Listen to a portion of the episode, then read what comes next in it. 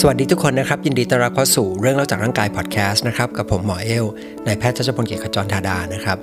ช่วงที่ผ่านมาสำหรับ episode ในช่วงนี้หลายคนที่ติดตามอยู่อาจจะสังเกตนะครับว่ามันค่อนข้างขลุกขลักมันช้านะครับเหตุผลหนึ่งก็เพราะว่าส่วนหนึ่งผมติดโควิดนะครับแล้วก็ป่วยมาช่วงที่ป่วยก็เจ็บคอนะครับเสียงแหบทำให้ไม่สามารถที่จะอัดพอดแคสต์หรือว่าถ่ายคลิปวิดีโออะไรได้เลย ตอนนี้ก็ดีขึ้นแล้วนะครับโอเค เพื่อไม่เสียเวลามาเข้า episode นี้กันนะครับ สำหรับเนื้อหาในตอนนี้นะครับก็ยังอยู่ในซีรีส์เดิมนะครับคือเรื่องของไตทำงานยังไงนะครับ อันนี้ก็เป็นตอนที่4นะครับหัวข้อวันนี้เนี่ยเราจะมาคุยเรื่องโรคของโรคไตเรื้อรังกันบ้างนะครับ มาดูซิว่าไอ้ที่ว่าโรคไตเรื้อรังเนี่ยมันคืออะไร ก่อนอื่นเนี่ยผมจะวาดภาพภาพคร่าวๆให้ฟังก่อนนะครับ ว่าใน episode เนี่ยเราจะคุยอะไรกันบ้าง อันแรกสุดเนี่ยก็คงจะอธิบายให้ฟังว่าไอ้โรคที่เรียกว่าโรคไตเรื้อรังเนี่ยมันคืออะไรนะครับ แล้วมันต่างไปจากโรคไตเฉียบพลันที่เราคุยกันไปใน episode ที่แล้วเนี่ยยังไงบ้าง อย่างที่2เนี่ยเราก็จะไปคุยกันว่าไอ้โรคไตเรื้อรังเนี่ยมันเกิดขึ้นได้ยังไงนะครับ มันจะเกิดขึ้นกับใครบ้างใครที่มีความเสี่ยง อันที่3เนี่ยเราจะไปดูในแง่ของกลไกนะครับว่าไอ้สาเหตุแต่ละอันที่ทำให้มันเกิดไตโรคไตเรื้อรังเนี่ยมันมีกลไกยังไง มันเกิดอะไรขึ้นนะครับไตมันถึงได้เสียหาย จากนั้นเนี่ยเราก็จะไปคุยเรื่องของอาการที่จะออกมากันนะครับโอเคคร่าวๆเนี่ยก็จะประมาณนี้นะครับ episode นี้เนื้อหาเนี่ยต้องบอกว่าค่อนข้างเยอะนิดหนึ่งนะครับ มาเริ่มหัวข้อแรกกันเลยนะครับ ก็คือว่าโรคที่เราเราเรียกว่าโรคไตเรื้อรังเนี่ยมันคืออะไรนะครับ โรคนี้นะครับในภาษาอังกฤษเนี่ยมันจะมีชื่อเรียกหรือในภาษาทางการแพทย์เนี่ยจะเรียกว่าเป็น chronic kidney disease นะครับ chronic ที่แปลว่าเรื้อรัง kidney ที่แปลว่าไตแล้วก็ disease คำถามแรกนะครับก็คือว่าไอ้โรคนี้มันต่างจากโรคไตบาดเจ็บเฉียบพลันที่เราคุยกันไปในพิโซดที่แล้วยังไงบ้างคำตอบเนี่ยง่ายๆนะครับก็คือตรงตามชื่อเลย อันที่ 1 มันต้องเรื้อรังถูกไหมครับคำว่าเรื้อรังในที่นี้ส่วนใหญ่ จะใช้ตัวเลขประมาณ 3 เดือนขึ้นไป อย่างที่2เนี่ยไตมันเป็นโรคเนี่ยก็คือไตมันทำงานน้อยกว่าที่ควรจะต้องเป็นนะครับก็คือน้อยกว่าที่พบในคนอายุเท่ากันโดยเฉลี่ยฉะนั้นโดยสรุปนะครับก็คือว่ามันคือการที่ไตของเราเนี่ยทำงานน้อยลง แล้วก็อย่างเรื้อรังก็คือระยะเวลานานเกินกว่า 3 เดือนขึ้นไป อันนี้ก็เป็นนิยามแบบทั่ว ๆ ไปนะครับ ทีนี้คำถามถัดไปก็คือว่า แล้วเราจะรู้ได้ยังไงว่าไตของเราทำงานน้อยลงคำตอบก็คือว่า ตอนแรกเนี่ยเราไม่รู้หรอกครับ มันจะไม่มีอาการอะไร แต่สิ่งที่เราจะรู้เนี่ยเราจะไปรู้จากการที่เราไปตรวจเลือดนะครับ แล้วก็วัดค่าที่เรานิยมเรียกกันว่าค่าไตออกมา ซึ่งไอ้ค่าตัวนี้มันจะบอกการทำงานของไต ค่านี้นะครับชื่อของมันเนี่ยตัวย่อเนี่ยมันจะย่อว่าเป็น eGFR นะครับ e ตัวเล็กแล้วก็ g แล้วก็ f แล้วก็ r ซึ่งคำว่า GFR ก็คือที่เราคุยกันไปในก่อนก่อนพิสดก่อนก่อนหน้านะครับ ก็คือย่อมาจากคำว่า glomerular filtration rate ซึ่งก็คือบอก การทำงานของไตว่าไตมันกรองได้เร็วแค่ไหน ส่วนตัว e ตัวเล็กเนี่ยก็คือเหมือน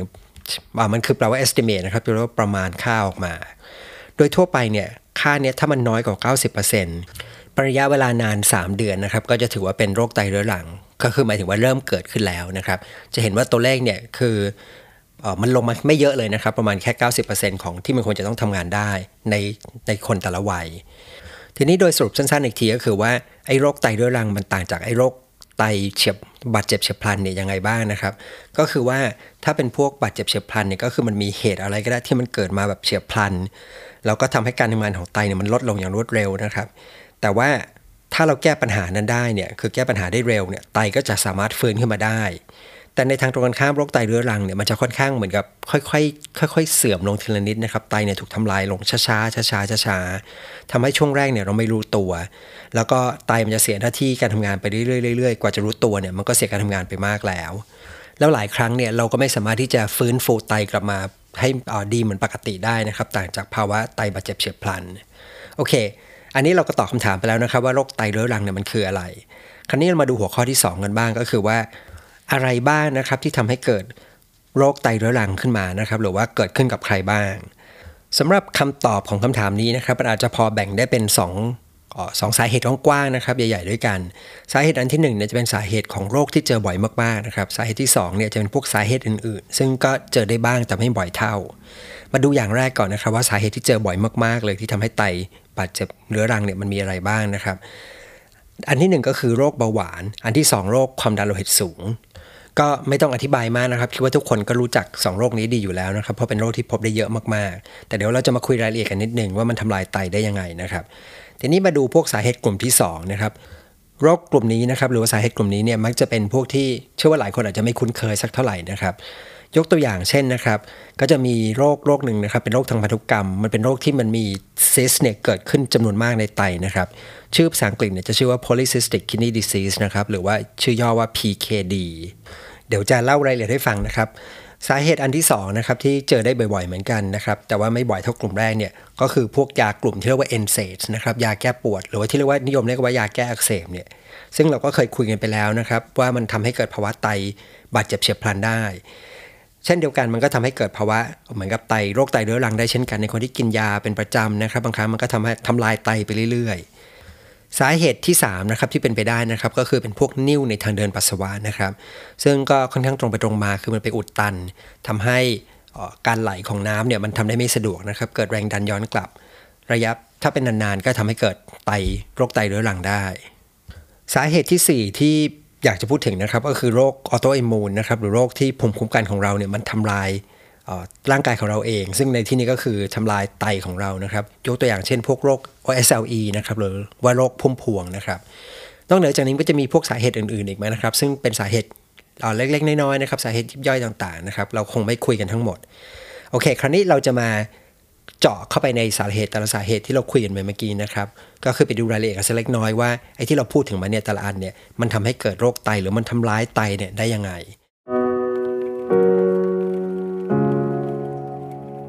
เริ่มจากโรคแรกนะครับ ก็คือเรื่องของโรคเบาหวานก่อน โรคเบาหวานเนี่ยอย่างที่ทุกคนก็คุ้นเคยกันดีนะครับ มันคือภาวะที่น้ำตาลในเลือดเนี่ยมันสูงเกินไป แล้วก็สูงอยู่เป็นระยะเวลานานๆด้วย ทีนี้คำถามก็คือว่าไอ้น้ำตาลในเลือดที่มันสูงนานๆเนี่ยมันไปทำให้ไตเสียหายได้ยังไงคำตอบของคำถามนี้นะครับ จริงๆ เราเคยคุยกันไปบ้างแล้วนะครับ ตอนที่เราคุยเรื่องของไมโครไบโอม ตอนที่เราคุยเรื่องเบาหวานนะครับว่าจุลินทรีย์ในลำไส้เนี่ยมันเกี่ยวข้องกับโรคเบาหวานยังไง ผมสรุปสั้นๆให้อีกทีนะครับ ก็คือว่าตัวน้ำตาลกลูโคสในเลือดที่มันสูงเนี่ยมันสามารถที่ไปจับกับโปรตีนแล้วก็ไขมันต่างๆ ที่อยู่ภายในร่างกายของเรา เสร็จแล้วพอไปจับเนี่ยมันจะเกิดปฏิกิริยาเคมีขึ้นแล้วก็เกิดเป็นสารนะครับที่มีชื่อย่อเนี่ยว่า AGE นะครับ AGE นะครับ AGE ย่อมาจากชื่อเต็มก็คือ Advanced Glycation End Products ซึ่งไอตัวตัวเนี้ยนะครับตัว AGE ที่ว่าเนี่ยมันไปก่อให้เกิดภาวะอักเสบขึ้นมาได้ แล้วเมื่อเกิดการอักเสบก็อย่างที่เราคุยกันไปในซีรีส์ก่อนหน้านะครับว่ามันจะมีการหลั่งพวกสารอักเสบต่างๆออกมามากมายนะครับแล้วก็เซลล์ระบบภูมิคุ้มกันนะครับมันก็จะเข้ามานะครับแล้วก็มีการต่อสู้สร้างสารต่างๆออกมานะครับผลก็คือว่าสุดท้ายเนี่ยมันจะทำให้ตัวเส้นเลือดต่างๆ ในร่างกายเนี่ยโดยเฉพาะเส้นเลือดฝอยเล็กๆเนี่ยเกิดอาการบาดเจ็บขึ้นมา แล้วก็นำไปสู่ภาวะหลอดเลือดเนี่ยแข็งแล้วก็หลอดเลือดตีบตันได้ ทีนี้เมื่อหลอดเลือดเล็ก ๆ เหล่านี้นะครับมันตีบแคบลงเนี่ยผลก็คือเลือดเนี่ยก็จะเข้าไปเลี้ยง เนื้อเยื่อนั้นได้น้อยลงนะครับ โดยเฉพาะอย่างเช่นที่ไตเนี่ยก็ทำให้เลือดมาเลี้ยงไตน้อยลง เมื่อเลือดมาเลี้ยงเซลล์ของไตน้อยลงเนี่ยแน่นอนเซลล์ของไตก็ขาดออกซิเจน ขาดพลังงานทำให้เซลล์ของตัวไตเนี่ยมันตายไป และนั่นก็คือคำอธิบายแบบย่อนะครับว่าน้ำตาลที่สูงขึ้นเนี่ยมันไปก่อให้เกิดผลเสียต่อเซลล์ของไตได้ยังไง คราวนี้มาเรามาดูสาเหตุที่2นะครับสาเหตุที่พบบ่อยอีกอันหนึ่งก็คือเรื่องของโรคความดันโลหิตสูง คำถามก็คือว่าความดันโลหิตที่มันสูงขึ้นเนี่ยมันทำให้ไตเสียหายได้ยังไงคำตอบเนี่ยก็ค่อนข้างตรงไปตรงมาเลยนะครับ ก็คือความดันโลหิตสูงมันก็คือเหมือนน้ำในท่อที่มันมีแรงดันสูงไอ้ตัวแรงดันของเลือดที่มันสูงอยู่เป็นระยะเวลานานๆเนี่ยมันสามารถที่จะกระแทกกับผนังของเส้นเลือดนะครับแล้วก็กระแทกอยู่เป็นซ้ำๆซ้ำๆซ้ำๆนานๆไปเนี่ยตัวผนังเส้นเลือดมันจะมีความหนาเกิดขึ้น โดยเฉพาะพวกเส้นเลือดฝอยเล็ก ๆ ทีนี้ เมื่อตัวผนังเนี่ยมันหนาขึ้นทำให้ตัวเส้นเลือดเนี่ยมันตีบแคบลง แล้วก็จะคล้ายๆกับที่คุยไปเมื่อกี้ก็คือว่าเมื่อเส้นเลือดมันตีบแคบลง เลือดก็จะไปเลี้ยงไตได้น้อยลง เซลล์ไตก็จะตายนะครับจะเสียหายขาดออกซิเจนขาดพลังงาน และนั่นก็คือเหตุผลว่าความดันโลหิตสูงเนี่ยมันทำให้ไตเสียหายได้ยังไง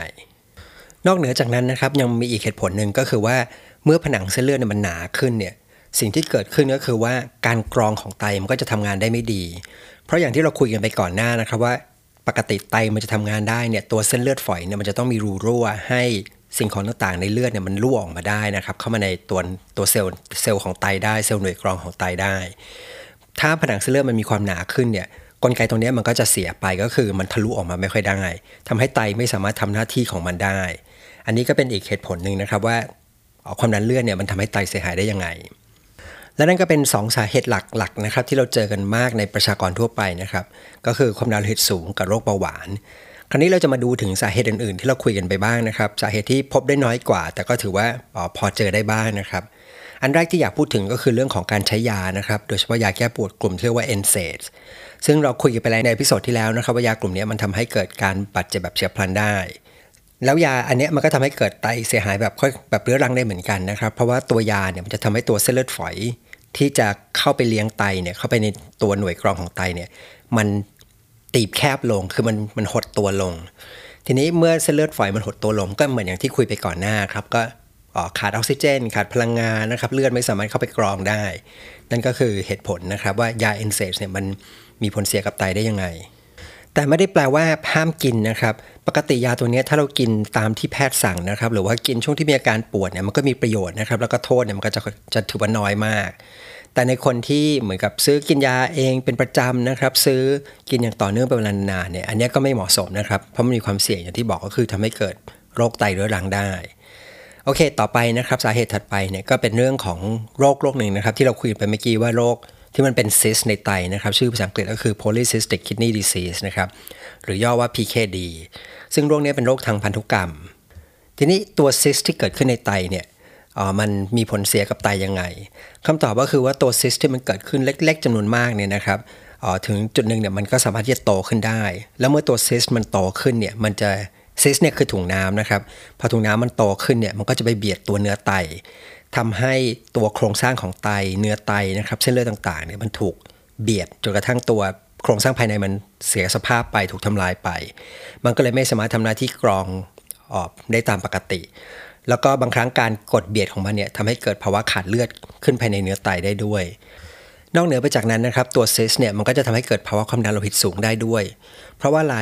เพราะว่าเมื่อตัวซิสมันโตขึ้นแล้วไปเบียดเนี่ยมันจะทำให้ไตเนี่ยหลั่งไอ้ตัวระบบฮอร์โมนที่เราคุยกันไปก่อนหน้านะครับที่ที่มีชื่อว่า renin นะครับ renin angiotensin aldosterone ผลก็คือทำให้เกิดความภาวะความดันโลหิตสูงขึ้น เมื่อเกิดภาวะความดันโลหิตสูงขึ้นนานๆเนี่ยก็จะบวกเข้าไปอีกนะครับ ทำให้ไตเนี่ยเสียหายเนี่ยเร็วขึ้น ก็คิดว่าน่าจะพอเห็นภาพแล้วนะครับ ว่าสาเหตุที่ทำให้เกิดโรคไตเรื้อรังเนี่ยมันมีอะไรบ้างนะครับ ทั้งสาเหตุที่พบบ่อยมากกับสาเหตุที่พบไม่บ่อยเท่านะครับ แต่ก็พบได้บ้าง คราวนี้นะครับเรามันจะมาดูเรื่องของอาการบ้างคำถามก็คือว่าเมื่อเราเกิดภาวะโรคไตเรื้อรังขึ้นมาแล้วเนี่ยมันจะมีอาการอะไรออกมาบ้างสำหรับคำตอบของคำถามนี้นะครับค่อนข้างตรงไปตรงมามากนะครับ ก็คือโรคนี้มันคือโรคที่ทำให้ไตเนี่ยทำงานน้อยลง ดังนั้นถ้าเรารู้ว่าแต่เดิมเนี่ยไตทำหน้าที่อะไรบ้างเนี่ยหน้าที่เหล่านั้นก็คือจะทำได้น้อยลงนะครับ และนั่นก็คือจะนำไปสู่อาการ ทีนี้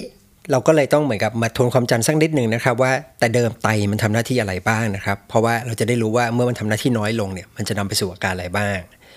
ทวนความจำนะครับ อย่างแรกสุดเนี่ยไตทำหน้าที่ขับของเสียถูกไหมครับ ข้อที่2เนี่ยไตจะควบคุมพวก สารเคมีต่างๆ ในร่างกายนะครับ ก็คือเช่นเรื่องของสมดุลของน้ำในเลือดนะครับ อันที่3เนี่ยไตควบคุมสมดุลของเกลือแร่ในร่างกายของเรา อันที่ 4 ก็คือพวกควบคุมสมดุลของความเป็นกรดด่างภายในเลือดนะครับและที่5เนี่ยก็เป็นหน้าที่ที่เกี่ยวข้องกับพวกฮอร์โมนต่างๆ เช่นที่เราคุยกันไป เช่นเรนินแองโจเทนซินอะโดสเตอโรนนะครับ หรือว่า ตัวสารเคมีที่ชื่อว่าอีโปนะครับ ซึ่งเป็นตัวที่เกี่ยวข้องกับการสร้างเม็ดเลือดแดงของไขกระดูก นอกเหนือจากนี้นะครับ ก็จะมีเรื่องของการสร้างวิตามินดีนะครับ ซึ่งก็เป็นถือว่าเป็นฮอร์โมนชนิดหนึ่งนะครับ โอเค ทีนี้พอเราเห็นภาพแล้วนะครับว่าปกติไตทำหน้าที่อะไรบ้าง เรามาลงลงรายละเอียดกันดูนะครับ ว่าเมื่อหน้าที่เหล่านี้มันทำงานน้อยลงเนี่ย มันจะนำไปสู่อาการอะไร เริ่มจากอันแรกนะครับก็คือว่า เมื่อถ้าไตไม่สามารถที่จะทำหน้าที่แรกของมันก็คือทำหน้าที่ขับของเสียออกไปได้เนี่ยมันจะเกิดผลอะไรขึ้นมาบ้าง จากที่เราคุยกันไปก่อนหน้านะครับว่าปกติของเสียหลักๆ ที่ไตต้องการจะขับออกจากร่างกายเนี่ยมันก็คือของเสียที่มีชื่อว่ายูเรียนะครับเป็นตัวสำคัญ ทีนี้คำถามก็คือถ้ายูเรียมันขับออกจากเลือดไปไม่ได้เนี่ยมันจะนำไปสู่อาการอะไร ตัวยูเรียเนี่ยมันเป็นสารเคมีที่มันมีพิษกับเนื้อเยื่อต่างๆนะครับ โดยเฉพาะอวัยวะ 3 อวัยวะด้วยกันนะครับที่จะเหมือนกับจะ ค่อนข้างไวต่อยูเรียเป็นพิเศษนะครับหรือว่าโดนผลกระทบมากที่สุด อวัยวะแรกเนี่ยก็คือสมอง แล้วสมองที่โดนพิษจากยูเรียนะครับมันก็จะนำไปสู่อาการหลาย ๆ อย่าง เช่น ถ้าช่วงที่ยังไม่เป็นเยอะมากนะครับ อาจจะเริ่มต้นด้วยอาการอ่อนเพลียนะครับ ผู้ป่วยรู้สึกอ่อนเพลีย แล้วก็ต่อมาอาจจะมีเรื่องของคลื่นไส้อาเจียนนะครับ ก็เป็นผลที่สมองโดยตรง จากนั้นเนี่ยก็อาจจะถ้ารุนแรงหน่อยก็จะนำไปสู่พวกภาวะชักนะครับ แล้วก็อาจจะหมดสติไม่รู้ตัว หรือว่าที่เรียกว่าโคม่าเลยก็ได้นะครับ อันที่2นะครับที่เป็นไวต่อยูเรียมากเนี่ยก็คือตัวเยื่อหุ้มหัวใจนะครับ คือปกติหัวใจของคนเราเนี่ยมันจะมีแผ่นเป็นพังผืดบางๆเนี่ยหุ้มอยู่รอบๆนะครับซึ่งก็ตรงตามชื่อเลยก็คือเป็นเยื่อที่มันหุ้มอยู่รอบหัวใจ ทีนี้ตัวยูเรียเนี่ยในเลือดที่มันสูงเนี่ยมันทำให้เกิดการอักเสบของตัวเยื่อหุ้มตัวนี้ได้ ทีนี้เมื่อตัวเยื่อหุ้มมันเกิดอักเสบเนี่ยมันเกิดอะไรตามมาบ้างคำตอบก็คือว่าเมื่อเกิดภาวะการอักเสบนะครับเหมือนที่เราคุยกันไปมาหลาย ๆ รอบนะครับว่ามันจะมี กิดภาวะรั่วนะครับทำให้น้ำเนี่ยสามารถรั่วเข้าไปได้ ผลก็คือว่าไอ้ตัวถุงที่หุ้มอยู่เนี่ยมันมีน้ำเนี่ยรั่วเข้าไป และน้ำที่มันรั่วเข้าไปตรงที่ไม่ควรจะมีน้ำเยอะๆอย่างเงี้ยนะครับ มันก็เหมือนกับไปบีบหัวใจทำให้หัวใจเนี่ยมันไม่สามารถที่จะขยายตัวออกมาได้เต็มที่ ผลก็คือว่าหัวใจเนี่ยมันจะเต้นได้ไม่ดี พูดง่ายๆก็คือมันไม่สามารถที่จะขยายตัวแล้วก็บีบเลือดไปเลี้ยงส่วนต่างๆของร่างกายได้ดี หลังจากนั้นก็ขึ้นกับความรุนแรงนะครับ ก็เหมือนที่เราคุยกันไปเรื่องตอนหัวใจว่าถ้าหัวใจปั๊มเลือดไปเลี้ยงส่วนต่างๆของร่างกายไม่ดีเนี่ยก็มีผลต่างๆเนี่ยตามมาอวัยวะที่3นะครับที่จะได้ผลกระทบจากยูเรียนะครับก็คือตัวเกล็ดเลือดนะครับ ซึ่งเกล็ดเลือดของเราเนี่ยก็คือตามชื่อนะครับ มันเป็นเกล็ดๆอยู่ในเลือดนะครับ ซึ่งหน้าที่หลักของมันก็คือทำหน้าที่ห้ามเลือดนะครับ สมมติเรามีเส้นเลือดฝอยเล็กๆน้อยๆแตกเนี่ยตัวเกล็ดเลือดเนี่ยก็ทำให้เลือดมันหยุด ถ้าเกล็ดเลือดเสียหน้าที่ไปนะครับ เช่นยูเรียสูงๆเนี่ยก็ทำให้เลือดออกแล้วจะหยุดยากขึ้น นอกเหนือจากนั้นนะครับยูเรียเนี่ยก็ยังมีผลต่อส่วนอื่นๆด้วยนะครับต่อวัยวะอื่น ซึ่งอาจจะทำให้เกิดอาการที่น่ารำคาญนะครับ แต่อาจจะไม่ถึงกับอันตรายมาก เช่น ตัวยูเรียเนี่ยมันทำให้คันได้นะครับ สามารถที่จะไปสะสมที่ผิวหนัง แล้วเกิดอาการคันขึ้นมานะครับโอเค ที่พูดมาทั้งหมดนี้นะครับก็คืออาการที่เกิดขึ้นจากการที่ไตไม่สามารถทำหน้าที่กรองของเสียของมันได้นะครับ คราวนี้เรามาดูหน้าที่ที่2มานะครับว่าหน้าที่ที่จะเสียไปอย่างที่2เนี่ยมันทำให้เกิดอาการอะไรขึ้นมา หน้าที่นี้เนี่ยก็คือเรื่องของการปรับสมดุลของน้ำในร่างกาย สิ่งที่เกิดขึ้นเมื่อร่างกายนะครับเสียการทำงานหน้าที่ส่วนนี้ไปเนี่ยมันก็จะทำให้เกิดภาวะน้ำข้างในร่างกาย ทีนี้ถ้าน้ำข้างในร่างกายเนี่ยคำถามคือมันไม่ดียังไงนะครับมีน้ำเยอะๆเกินไปมันไม่ดียังไง คำตอบคือมันจะมีข้อเสียหลักๆ ด้วยกันประมาณ 2-3 ข้อนะครับ อันแรกสุดเลยนะครับอวัยวะที่จะแย่หน่อยทนน้ำไม่ค่อยได้เนี่ยก็คือปอด เพราะตอนที่เราคุยเรื่องของปอดไปจำได้ไหมครับว่าตัวถุงลมของปอดมันจะต้องบาง เพื่อให้เกิดการแลกเปลี่ยนออกซิเจนเนี่ยได้ดี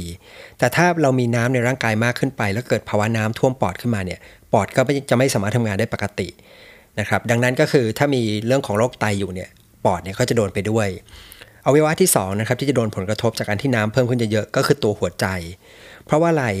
เพราะว่ามันเหมือนกับว่าปริมาณน้ำที่ตัวหัวใจต้องปั๊มนะครับ มันเพิ่มขึ้นอย่างอย่างรวดเร็ว นึกภาพเหมือนกับตัวหัวใจทำหน้าที่เป็นปั๊มถูกไหมครับแล้วเกิดมีน้ำในท่อเนี่ยเพิ่มขึ้นอย่างมากมายเนี่ยหัวใจก็ต้องทำงานหนักขึ้น ซึ่งก็แน่นอนมันก็ทำให้เกิดหัวใจมันก็ต้องเต้นบีบให้แรงขึ้น บีบให้เร็วขึ้นนะครับความดันโลหิตสูงขึ้น ซึ่งทั้งหมดนี้มันก็จะไปโหลดการทำงานของกล้ามเนื้อของหัวใจนะครับ ปัญหาอย่างที่3นะครับเมื่อร่างกายมีน้ำคั่งนะครับ ก็คือว่าเมื่อน้ำมันเพิ่มขึ้นเนี่ย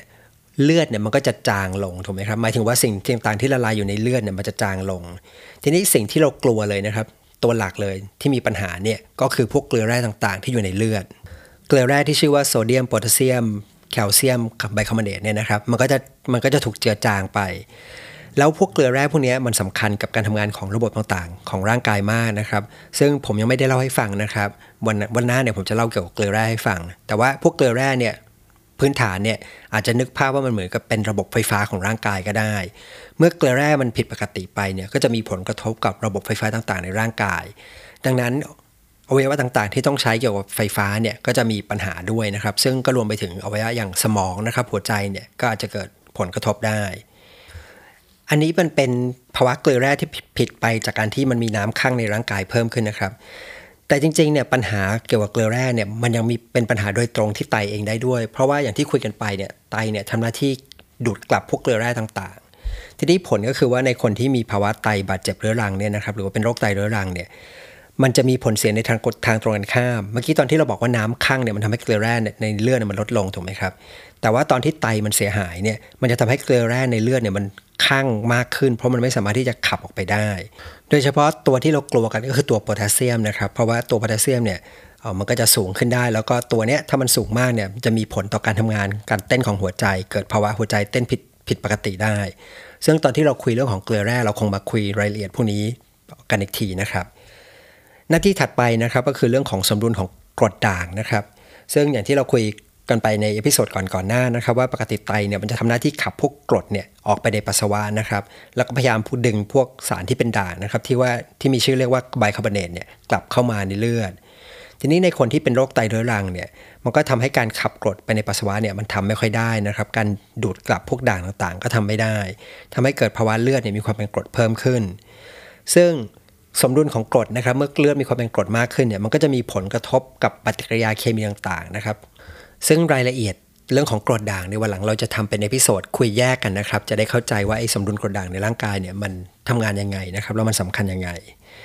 โอเค ไปดูหน้าที่ถัดไปนะครับ ก็คือเรื่องของการทำหน้าที่เกี่ยวกับข้องกับพวกฮอร์โมนต่างๆ หลักๆ ก็จะมีตัวอีโปนะครับที่ว่าไปนะครับ ตัวเรนินนะครับแล้วก็ตัววิตามินดีโอเค มาดูอีโปกันก่อนนะครับ ก็คือตัวที่เราคุยกันไปว่าอีโปเนี่ยมันคือฮอร์โมนที่สร้างขึ้นมาที่ไตนะครับ แล้วก็ออกไปกระตุ้นไขกระดูก ให้สร้างเม็ดเลือดแดงเพิ่มขึ้น ดังนั้นในคนที่เป็นโรคไตเรื้อรังนะครับ ก็จะมีผลให้สารตัวนี้น้อยลงนะครับ EPO เนี่ยน้อยลงทำให้ไขกระดูกเนี่ยสร้างเม็ดเลือดแดงน้อยลง ผลก็คือว่าผู้ป่วยโรคไตเรื้อรังเนี่ยหลายคนก็จะมีปัญหาเรื่องของโลหิตจางนะครับก็คือเม็ดเลือดแดงเนี่ยลดลงฮอร์โมนตัวที่2นะครับก็คือตัว renin นะครับซึ่งเราคุยกันไปหลายรอบแล้วนะครับ คนที่ป่วยเป็นโรคไตเรื้อเรื้อรังนะครับ หลายคนเนี่ยจะมีปัญหาว่า renin เนี่ยจะมีการหลั่งมาเพิ่มขึ้นนะครับ ซึ่งก็แน่นอนจะส่งผลกระทบต่อเป็นทอดๆนะครับไปที่ angiotensin 1 angiotensin 2นะครับ aldosteroneแล้วก็ทำให้ความดันเลือดเนี่ยสูงขึ้น อันนี้ก็ตรงไปตรงมา ดังนั้นผู้ป่วยที่เป็นโรคไตโรคไตเรื้อรังเนี่ยก็มักจะมีปัญหาเรื่องของโรคความดันโลหิตสูงเนี่ยตามมาด้วย จะเห็นว่าปัญหาของอวัยวะหนึ่งเนี่ยมันจะมีผลกระทบต่ออวัยวะอื่นๆเนี่ยไปเรื่อยๆนะครับ ฮอร์โมนตัวที่3นะครับก็คือพวกวิตามินดีนะครับซึ่งวิตามินดีเนี่ยหน้าที่ในร่างกายเนี่ยต้องบอกว่าเยอะมากนะครับคือวิตามินดีเนี่ยเกี่ยวข้องกับระบบต่างๆเนี่ยมากมาย ถ้าจำกันได้นะครับ เราคุยกันไปว่ากระบวนการหรือว่าขั้นตอนในการสร้างวิตามินดีของร่างกายเนี่ยมันมีหลายขั้นตอนนะครับ เริ่มแรกสุดก็ตั้งแต่ที่ผิวหนังนะครับได้รับรังสี UV จาก พระอาทิตย์เนี่ยนะครับ แล้วมันก็จะเปลี่ยนคอเลสเตอรอลที่อยู่ใต้ผิวหนังเนี่ยให้กลายเป็นวิตามินดีขึ้นมา แต่เป็นวิตามินดีที่ยังไม่สามารถทำงานได้ เสร็จแล้ววิตามินดีตัวเนี้ยที่ยังไม่ทำงานมันต้องไปที่ตับรอบหนึ่งก่อน เปลี่ยนแปลงโครงสร้างนะครับ เสร็จแล้วก็มาที่ไตอีกครั้งหนึ่ง แล้วก็เปลี่ยนแปลงโครงสร้างอีกทีหนึ่ง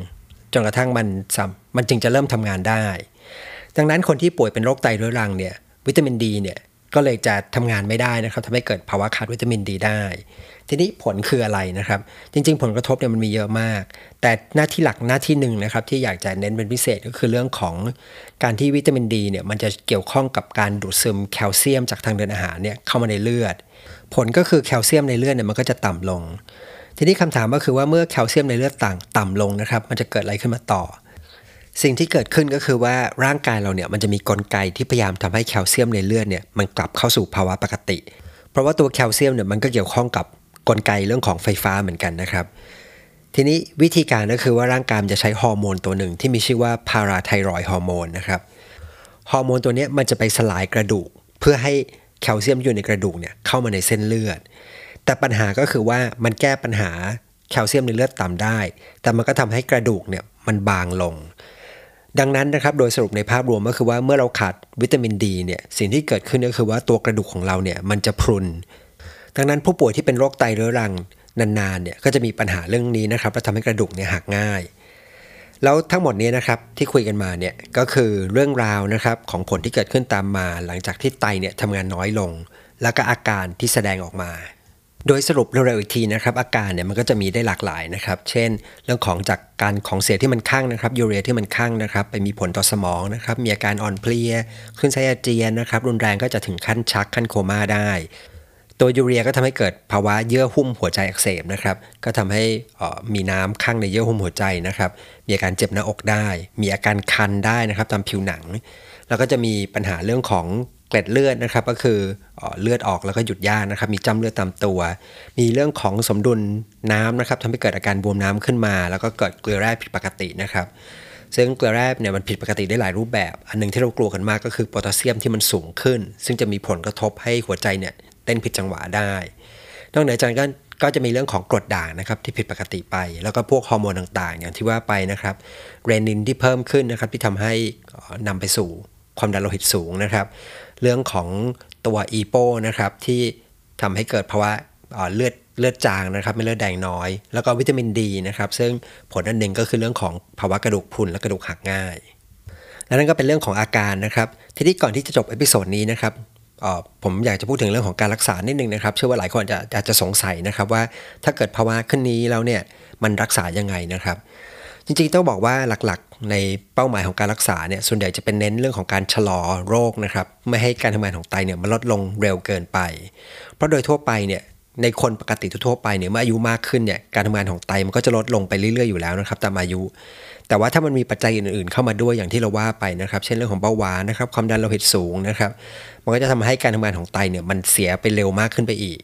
ดังนั้นวิธีการรักษาเนี่ยส่วนใหญ่ก็จะโฟกัสไปเรื่องของการชะลอ หรือว่าควบคุมปัจจัยต่างๆ ที่ว่าไปก็คือทำเอารักษาเรื่องโรคเบาหวานให้ดีนะครับ เรื่องของการปรับเปลี่ยนไลฟ์สไตล์ดูแลเรื่องของความดันต่างๆ เพื่อให้การเสียหน้าที่เนี่ยมันเป็นไปอย่างช้าที่สุด และสุดท้ายเนี่ยเมื่อมันถึงจุดหนึ่งเนี่ย ก็จะเข้าสู่ภาวะไตวายนะครับ แล้วก็จำเป็นจะต้องล้างไต ซึ่งแน่นอนว่าคนที่ต้องล้างไตเนี่ยมันก็จะมีผลต่อคุณภาพชีวิตประมาณหนึ่งโอเค โดยสรุปนะครับก็ประมาณเท่านี้นะครับ ก็คิดว่าน่าจะพอทำให้เห็นหรือนึกภาพออกนะครับ ว่าที่เราเรียกว่าโรคไตเรื้อรังนะครับ มันมีหน้าตาประมาณไหนนะครับ แล้วก็ผมก็ขอจบ ซีรีส์นะครับจบ episode นี้จบซีรีส์นี้ไปเลยนะครับแล้วก็สำหรับซีรีส์หน้านะครับเราจะคุยเรื่องอะไรนี่เดี๋ยวเราก็มาติดตามกันต่อนะครับเพราะจริงๆผมก็ยังไม่ได้คิดไว้เหมือนกันนะครับแล้วก็ก่อนจะจากกันไปนะครับ ก็เช่นเคยนะครับ ถ้าชอบสิ่งที่ทำอยู่นะครับ ที่ผมทำอยู่นะครับ ก็ฝากนะครับแนะนำนะครับ ให้คนอื่นได้มารู้จักนะครับ หรือว่ากดไลค์กดแชร์นะครับนอกเหนือจากตัวพอดแคสต์ก็จะมีเรื่องของวิดีโอนะครับ ที่จะทำเป็นคลิปวิดีโอ แล้วมีภาพประกอบที่จะช่วยให้เข้าใจเรื่องได้ง่ายขึ้น ถ้าใครสนใจก็ลองเข้าไปดูได้นะครับใน YouTube นะครับในบล็อกดินะครับ เข้าไปแล้วก็อย่าลืมกด Subscribe ให้ด้วยนะครับสำหรับวันนี้ผมก็ขอลาไปก่อนนะครับ แล้วเรามาเจอกันใหม่ใน episode หน้านะครับ สวัสดีครับ